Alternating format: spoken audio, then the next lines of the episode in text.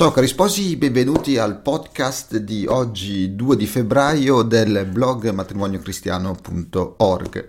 Oggi vi racconterò attraverso un articolo che trovate sul blog quelle che, stato, quelle che sono le mie riflessioni sulla catechesi del Papa di mercoledì scorso. Parlava dei vizi capitali e in particolare dell'ira.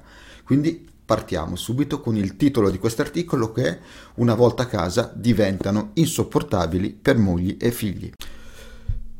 Devo assolutamente tornare sulla catechesi di mercoledì del Papa. Come sapete, durante queste ultime udienze, Papa Francesco sta trattando i vizi capitali e nell'ultima si è occupato dell'ira. Mi soffermo su una frase del Papa che merita di essere approfondita. L'atteggiamento da lui evidenziato è causa di tanta sofferenza nelle coppie e nelle famiglie. Quindi prestate attenzione. Ecco cosa dice il Papa. Nella sua manifestazione più acuta, l'ira è un vizio che non lascia tregua. Se nasce da un'ingiustizia patita o ritenuta tale, spesso non si scatena contro il colpevole, ma contro il primo malcapitato.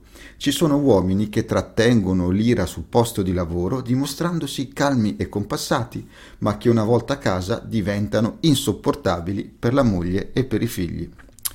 Ma quanta verità c'è in queste parole? Mi rivolgo a me stesso in primis, se sia chiaro, eh?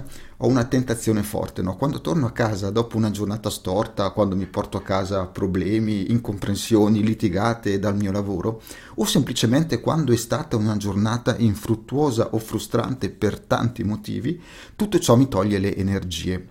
Capisco perfettamente che quelle serate possono essere particolarmente pericolose lo so, basta poco, un pretesto qualsiasi per litigare. Cerco la litigata perché quella frustrazione che ho dentro spinge per uscire. Una dinamica tipica del matrimonio, no? La persona più vicina rischia di diventare quella che deve assorbire la nostra miseria. Più si è in intimità con una persona, più la si conosce e si è sicuri del suo amore incondizionato e più si rischia di ferirla sapendo che comunque sarà sempre lì. Ed ecco che una pasta scotta può diventare motivo di durezza e di critica, dimenticando che la pasta è scotta forse perché lei ha dovuto pensare ai figli nel frattempo, no?